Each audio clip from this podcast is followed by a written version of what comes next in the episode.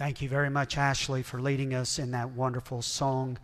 That is one of my favorite songs. I remember when the group first released that song. It's one of those songs that just kind of resonates in my soul.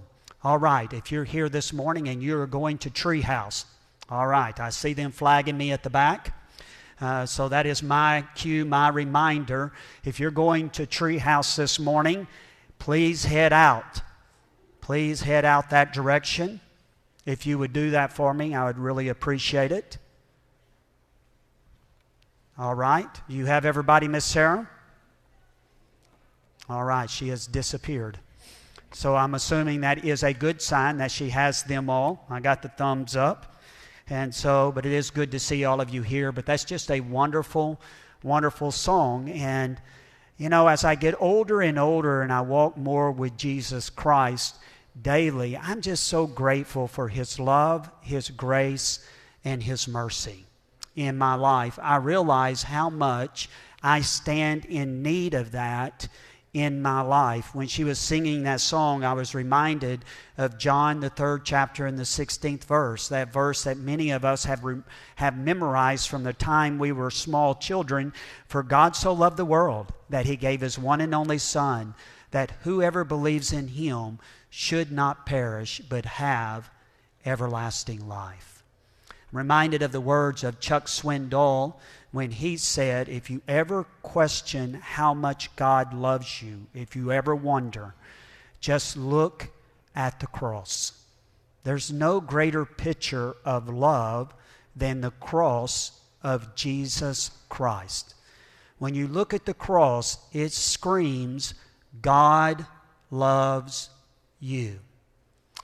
I can tell you right now, I have one son and you are foolish to think that I would ever give up my son for any of you. I love you, but I would never sacrifice my son for any of you. And don't you look at me like you would do that either. But that's what God did for us. His one and only Son on our behalf. That's a powerful, powerful word about how much God truly loves us. So I don't want you to leave here this morning questioning the love of God.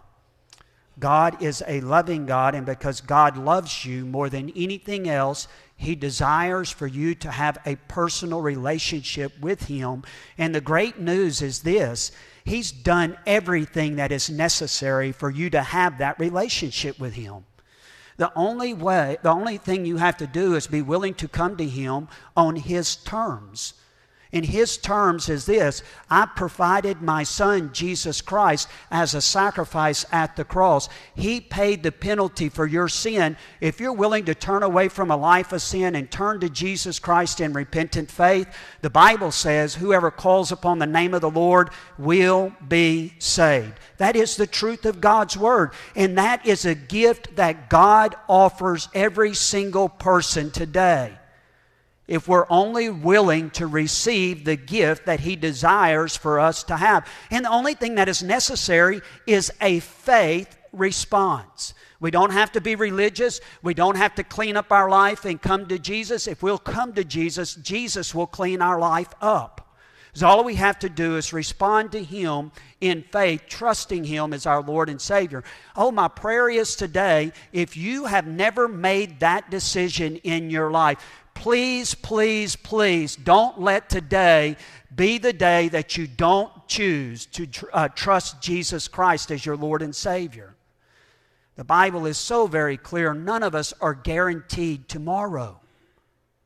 The Bible says life is like a vapor, it's here today, it's gone tomorrow. This is your opportunity. And God is speaking to you, and He wants you to know that He loves, he loves you, and He has provided everything that is necessary for you to have a relationship with Him. All right. First John, the fifth chapter. First John, the fifth chapter. First John, the fifth chapter. If you find your place in your Bible there, this morning we are going to start a new series. It is a series that I am entitling The Birthmarks of a Christian. The birthmarks of a Christian. If you're taking notes this morning, you'll want to write that down. If you don't have your Bible, please open your device. I don't know how that works, but just find your device and get there to that particular passage of Scripture. And in a moment, we're going to be reading in this particular text. But as you're turning your Bibles there, just let me share with you a little bit about this particular series that I'm going to be preaching over the next five Sundays tell you that some of my motives for preaching this series is kind of selfish. For years now, I've wanted to preach a series on the birthmarks of Christianity.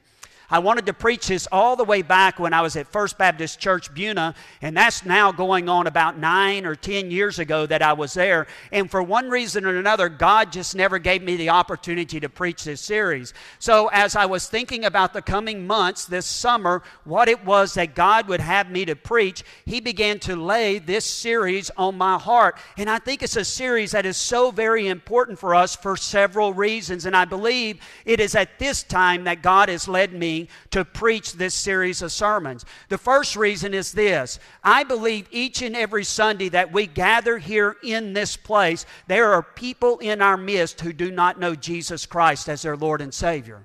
I'm convinced of that. I don't but I know this God knows them because God looks on the heart of man. And when God looks at the heart of man, He knows those who have genuinely trusted Jesus Christ as their Lord and Savior and those who have not. But my desire as a pastor and as a preacher and teacher of God's Word is that everyone would have the opportunity to come to a saving knowledge of Jesus Christ. I want them to have an opportunity to experience that which I've experienced in my life in knowing Christ as my my Lord and Savior. It gives me such a great hope for the future, and I hope you can say that as well in your life today. But if you don't know Jesus Christ as your Lord and Savior, my prayer would be through this series of sermons that you would come to a saving knowledge of Jesus Christ. That is my desire.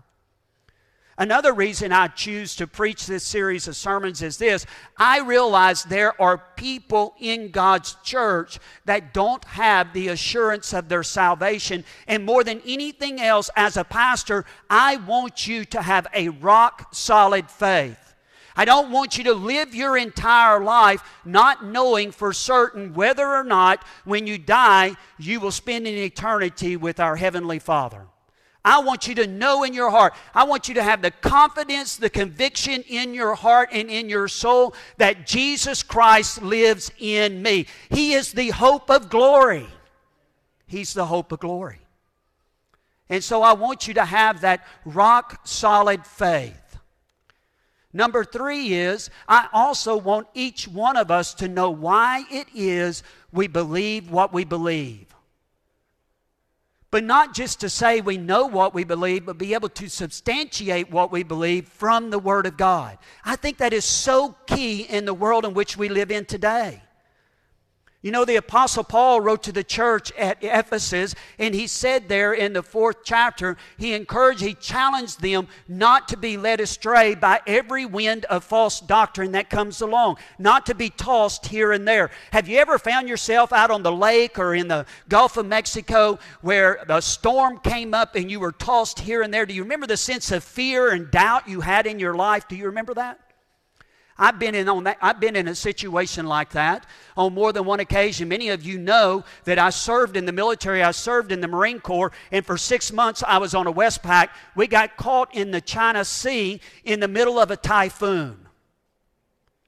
And I remember, y'all, y'all are going to think that the pastor's not being truthful with you this morning. We literally had to strap ourselves in our bunks in order to keep from falling out. It was hard to believe. And you know what's worse of, of all that? I felt like Jonah. I wasn't swallowed by a big fish, but I felt like I was going to be swallowed by a big typhoon. And I really, you know, right then and there, I said, okay, Lord, whatever. Well, you know, I, you hear, you can have me do whatever. Just spit me out on dry land, please. That's where I want to be at. And after that day, I knew the Lord did not call me to be in the Marine Corps for eternity. I just knew it. It was time to leave. And, and I did. I got out. But if you've ever been in the midst of a situation like that, you know the sense of fear about the what how is it going to turn out? What is going to happen in the future? What will happen? So I want you to know why you believe what you believe, but I want you to be able to substantiate it from Scripture. Now, I know this is not a real popular word in the world in which we live in today. We don't like that word doctrine.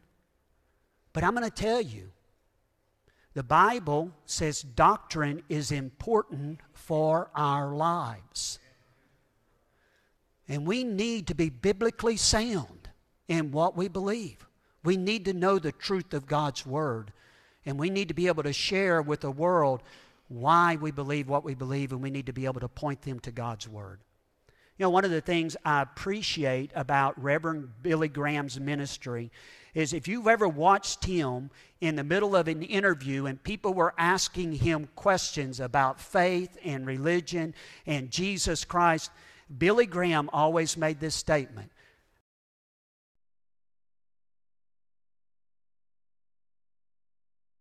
And then he would always say, now, Billy Graham doesn't say, the Bible says. We need to point people to the Word of God. Now, listen to me. Now, I don't want to offend anybody this morning, so just hang in there. Just hang on. Listen to the whole statement. Your opinion and my opinion really don't matter.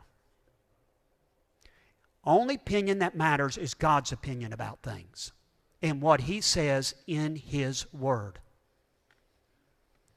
And so we need to know why we believe what we believe. We need to have a rock solid faith. We need to be rooted and grounded so we are not led astray. So, I want us to begin to look at this series of sermons on the birthmarks of a Christian. Did you know that over 80% of babies who are born, all of them are born, 80% of babies have a birthmark when they are born? Did you know that? It's true. I looked it up online this week. And you know, when you find something on the internet, it has to be the truth. Over 80% have birthmarks. You know, when our second child, Zoe, was born, she had a birthmark. And it was a birthmark that was right between her front eyes. Now, I've learned a little something since that. It was called an angel's kiss. Have you ever heard of that? It's a type of birthmark. Now, the unique thing was, it wasn't real dark. You could kind of see it, but man, when she threw a fit, that thing glowed. It glowed like Rudolph the Red-Nosed Reindeer's nose. I'm telling you. It stood out. Now, I don't want y'all to think, well, he just, man, he's just all over his children. I asked my daughter if I could share that with y'all first. I don't use illustrations about my family until I have asked first, and she gave me permission. I, she didn't know everything I was going to say, but she knew that I was going to share with y'all about her birthmark. The unique thing is now it's faded. You almost can't see it. And the good news is a lot of the fits have faded as well. She doesn't, she's not near as prone to those as she used to be. But in a spiritual sense, this is what I want you to hear me say. In a spiritual sense, every believer bears birthmarks of being genuinely saved. That is the reality of God's Word. And if a person really wants to know if they are in the faith, if they've trusted Jesus Christ as their Lord and Savior, the only thing they need to do is look at the birthmarks and lay their life against the birthmarks and see if there's evidence of genuinely knowing Jesus Christ as their Lord and Savior. I will tell you this every single person who is a follower of Jesus Christ will bear these birthmarks in their life. There's no other way to say it. It's the truth, it's the reality of God's Word. They will be present. Now, sometimes they are diminished because of sin in our life and because we're out of fellowship with the Lord, but I want you to know something. They are present in our lives. So, this morning, I want to preach a sermon that I have entitled A Know So Salvation a know so salvation. I told my family this week I was going to preach that sermon, and I gave them the title of it, and they were like, Well, what does that mean? And I was like, Well, come on Sunday morning and you'll find out. So they all came.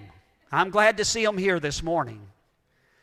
But I want us to look at a know so salvation. In 2002, my wife and I came, uh, came back to America on vacation from the mission field. In tow, we had our firstborn daughter, Hadassah. She was a year and a half old, and at that time, none of my family had ever met her personally. While we were on stateside on that vacation, I had the occasion with my wife and my daughter to go over and visit my last two living grandparents. And I will never forget the conversation that my grandfather and I had on this particular day. As soon as I arrived, I introduced them to their great granddaughter, Hadassah, and we began to talk about spiritual things. As we talked about spiritual things, I began to discuss with him about his relationship with the Lord Jesus Christ. And he shared with me how at a tent revival in Voth Texas, he came to know Jesus Christ as his Lord and Savior. Now, some of you may not even know where Voth Texas is. But that's where my mother grew up at. It's the first exit as soon as you pass over Pine Island Bayou. There used to be a town there called Voth. I think it's annexed now by Beaumont, and it really doesn't exist a lot, or it doesn't really exist any longer unless you've been here for a number of years. But he shared that, and we had the opportunity to spend a lot of time talking about spiritual things on that particular day. And as I was preparing to leave his home that day, I made one final statement. I said, Papa, I am looking forward to the day where we will be reunited in heaven together. He looked at me and he smiled. Oh, I do too. And then he made this statement, and it was a statement that shocked me. It is a statement that has been etched in my mind ever since. This is what my grandfather said to me on that day. He said, Yeah, I sure hope I will be there, but we can never know for sure. We can never know for sure. Now, I don't want you to misunderstand what I'm saying. I believe that my grandfather was born again. I had been around my grandfather for years and I'd seen fruit bore in his life that gave evidence to the fact that he knew Jesus Christ as his Lord and Savior. But I would tell you that my grandfather is a lot alike of a number of Christians that I know today. They have no assurance of their salvation. I want you to listen carefully to what I'm going to say this morning. Do not misunderstand me. Doubt does not necessarily mean you are not saved. If you remember, there was an apostle of the Lord Jesus Christ who doubted. His name was Doubting Thomas. There was another man in one of the Gospels who came to Jesus Christ and he said to Jesus Christ, Jesus, I have faith. Help me with my unbelief. Help me with my doubt. So we need to understand that doubt does not always mean that you are not saved. As a matter of fact, one man has aptly put it. He said, We tend to doubt only what we truly believe. Isn't that true? How many of you doubt there's an Easter bunny? Don't listen to me, children. How many of you doubt that? You see what I'm saying? As one man said, doubt is to your spirit what pain is to your body. Pain points out there is a problem, but it does not mean that you are dead. Isn't that true? Yes. So, what I want you to hear me say this morning it is possible to doubt, but it is not profitable in salvation it is not profitable in salvation. So, the question I want us to ask ourselves this morning, and I want to answer from the Word of God is it possible for us to know with 100% assurance that I am saved? I believe it is, and I think that's exactly what John was addressing in this passage of Scripture. It's a number of different things that John addresses in this passage. As a matter of fact, he gives us one characteristic after another of what it means to truly be a follower of Jesus Christ. But when he gets to the end of this particular letter that he has written, these are the words that he speaks in 1 John, the fifth chapter, and the 13th verse. I want you to listen to what he says here. I write these things to you who believe in the name of the Son of God, that you may know that you have eternal life. That word know there means confidence, a deep conviction. 100% assurance of something. It reminds me of that wonderful song that we sing, that old hymn Blessed assurance, Jesus is mine. Oh, what a foretaste of glory divine. It reminds me of that song. Is it truly possible for us to know with 100% assurance that I'm truly a child of the living God? I believe it is, and I think in the preceding verses before we get to verse 13, that's exactly what John is dealing with in this passage of Scripture.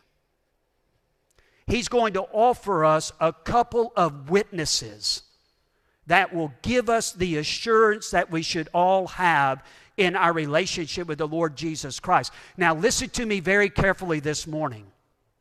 I am not trying to talk a single person into salvation today. That's not what I'm saying. In the deepest recesses of your heart, when we look at God's Word, I truly believe we know if we are saved or not. And so we need to lay these witnesses against our life, and we need to see if this is what's truly being testified in our lives this morning. Number one, let me give you the first one. We have been given the witness of the Holy Spirit. Now, the witness of the Holy Spirit is not an emotional feeling. It's not a warm, fuzzy feeling that we get as a result of an emotional high. I can't tell you the number of times I've met people after a worship service where they've had a sense of emotionalism and they just go out of the, well, the, the worship center and they're like, Well, I just feel like I've been with God today. Or I just feel like I'm a Christian today. Well, let me tell you something. If you are basing your relationship with Jesus Christ on I promise you that your relationship with Jesus Christ will be hot and cold because that is the way our emotions work. One day we're at the top of the mountain, the next day we are in the valley. Don't ever base your relationship with the Lord Jesus Christ upon motion solely. Don't do that. You will be in serious trouble. We need to look at the evidence of God's Word, and we need to let God's Word speak into our hearts and lives about what the truth is. And that's the reason John is writing this passage of Scripture.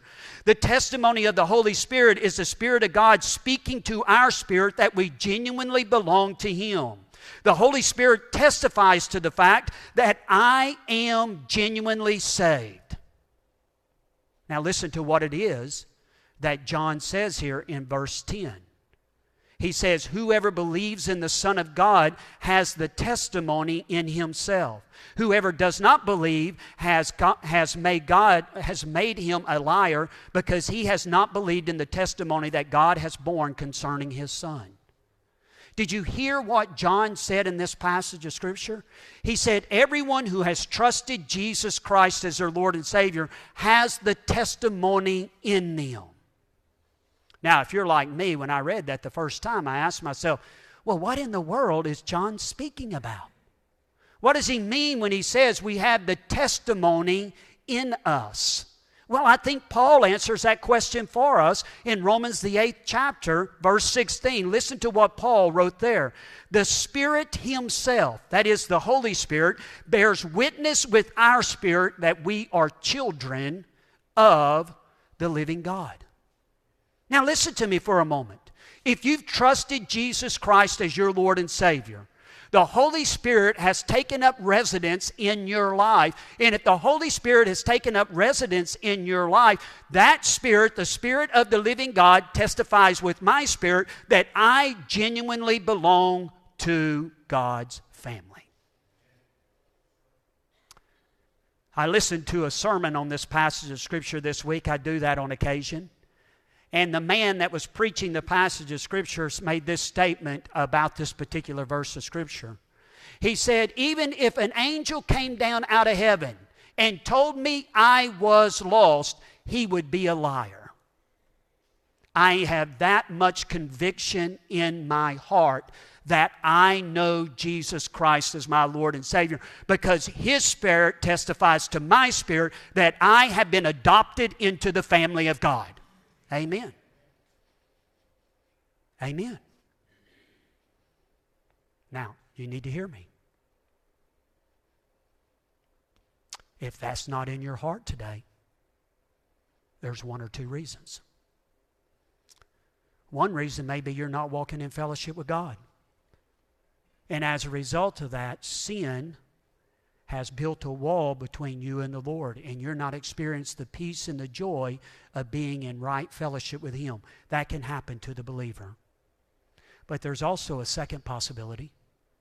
The second possibility just may be that you don't know Jesus Christ as your personal Lord and Savior.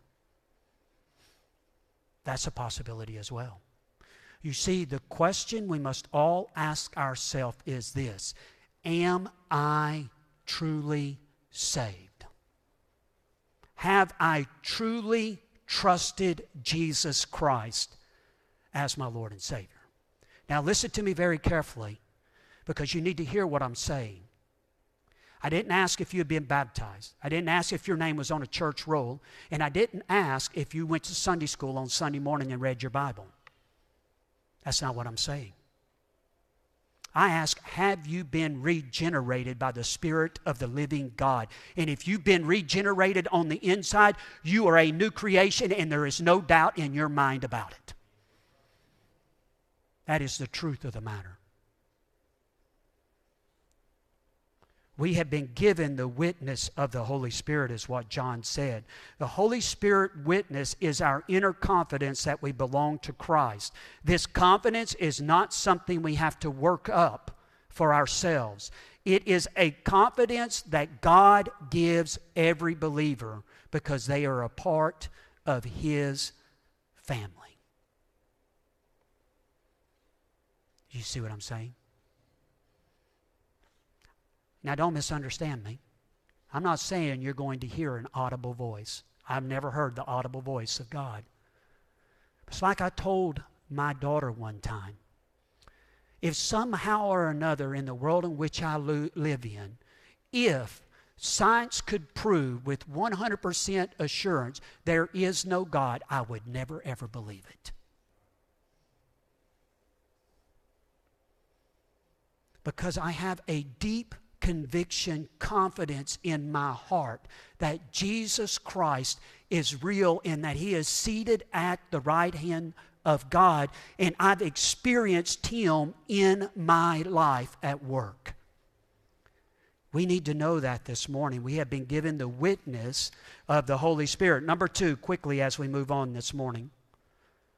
Second, we have been given the witness of the Word the witness of the Word. The Scripture is given to us as a witness that we may know we have eternal life. Go back to verse 13. We're going to reread it this morning. I want you to listen to it. He says, I write these things to you who believe in the name of the Son of God, that you may know that you have eternal life. Did you hear what John said? Under the inspiration of the Holy Spirit, John writes this passage of Scripture to us. And he says, I write these things for the very reason that you may know. This is the written record of God's Word. I tell people all the time if you want to hear God speak into your life, open your Bible. Read the Word of God, and God will speak into your life each and every day. We do believe this is the Word of God, right? The Bible says that all Scripture is God breathed. Not just the red letters, but all the black letters as well. I met a lady one time on the mission field, and I asked her the question. I said, What do you and your church believe? She says, We believe all the red writing. I said, Well, what about all the black writing? Y'all don't believe that too? It's all God's Word. This is a record, written record of God's account to us of His Son and what His Son has done for us. That's what John was saying in verse 13. Now, listen to me. What does the Word of God do for us? Let me give you two things that the Word of God does for us this morning. First, it gives us the certainty of eternal life. It gives us the certainty of eternal life. Listen to what Paul wrote, I mean, what John wrote in verse 11. And this is the testimony that God gave us eternal life. And this is the life, and this life is in the Son. Did you hear what he said here? We have been given eternal life through Jesus Christ. The Word of God is our written proof. When the enemy and the flesh attack us and cause us to get to doubt, we need to go to the Word of God. The Word of God gives us confidence that we are genuinely saved, but it also gives us the source of eternal life. Listen to what he says here in this verse again. Whoever has the Son has life. Whoever does not have the Son of God does not have life. Let me say this. I don't think it can be much clearer than that. You either have Jesus Christ or you don't have Jesus Christ. If you have Jesus Christ, you have eternal life. If you don't have Jesus Christ, you don't have eternal life. And listen to me very clearly this morning eternal life is found in no one else except for Jesus Christ. Regardless of what the world says, eternal life has its source in one person, and that is the person of Jesus Christ. In Acts, the fourth chapter, and the 12th verse, Peter, uh, Peter said, There is no other name given under heaven by which men can be saved. Jesus went on and said, I am the way, the truth, and the life. No one comes to the Father except through me. Jesus didn't say, I'm one of many ways. Jesus didn't say, I am a way. Jesus said, I am the way. There is no other way. There's only one road that leads to heaven, not many. You would be surprised exactly how many evangelicals believe that in our world today. Do you realize that most people that come to church on Sunday morning do not have a biblical worldview? They do not believe that Jesus is the only way. They just simply believe that He is one of many ways. They have a pluralistic understanding of salvation and eventually we're all headed to the same place. And if by God's grace, somehow, if we do enough good things and it outweighs the bad, we're all going to end up in the same place. No, that is a lie. That is not the truth of God's Word. That's not the truth of God's Word. And we need to know that today. There is only one way by which men can be saved. John said in this passage of Scripture, there are two witnesses the Holy Spirit and the Word of God. John said, I have written these things that you may know you have eternal life. Look at me this morning. Do you know that you know that you know that Jesus Christ lives in your heart today? Do you have a know so salvation. That is the most important question you will ever, ever answer in life. If you're here this morning and you're not confident of your salvation, as I shared earlier, there's one or two possibilities. If you're a Christian, You've trusted Christ and you know that in your heart, but you're wondering, you're doubting, you're struggling. Maybe you need to examine your life. Maybe there's sin in your life, in your relationship with the Lord Jesus Christ. And more than anything else, I know we don't like this word, but what you need to do is repent. It's the truth of the matter. Repentance is not just for the lost person, repentance is also for the saved person. And there's times where we need to get on our knee and we need to repent but it also may mean you're not truly born again. And if you're not truly born again, I plead with you today come to a saving knowledge of Jesus Christ. Turn your, turn your heart and your life over to Him. If you're willing to turn away from a life of sin and turn to Jesus Christ in repentant faith, the Bible says, Whoever calls upon the name of the Lord will be saved. You see, Jesus Christ paid the penalty at the cross to take care of our sin debt. And the only thing we have to do is be willing to come to Him in faith. Let's pray. Father God, we thank you for your love and the way you have spoken to our hearts through your word this morning. We thank you for the truth of your word, Lord. And Lord, we thank you for the way it works in our lives. We're grateful, Lord, that you have given us two witnesses the witness of the Holy Spirit and the witness of the Word of God that testifies to the fact that we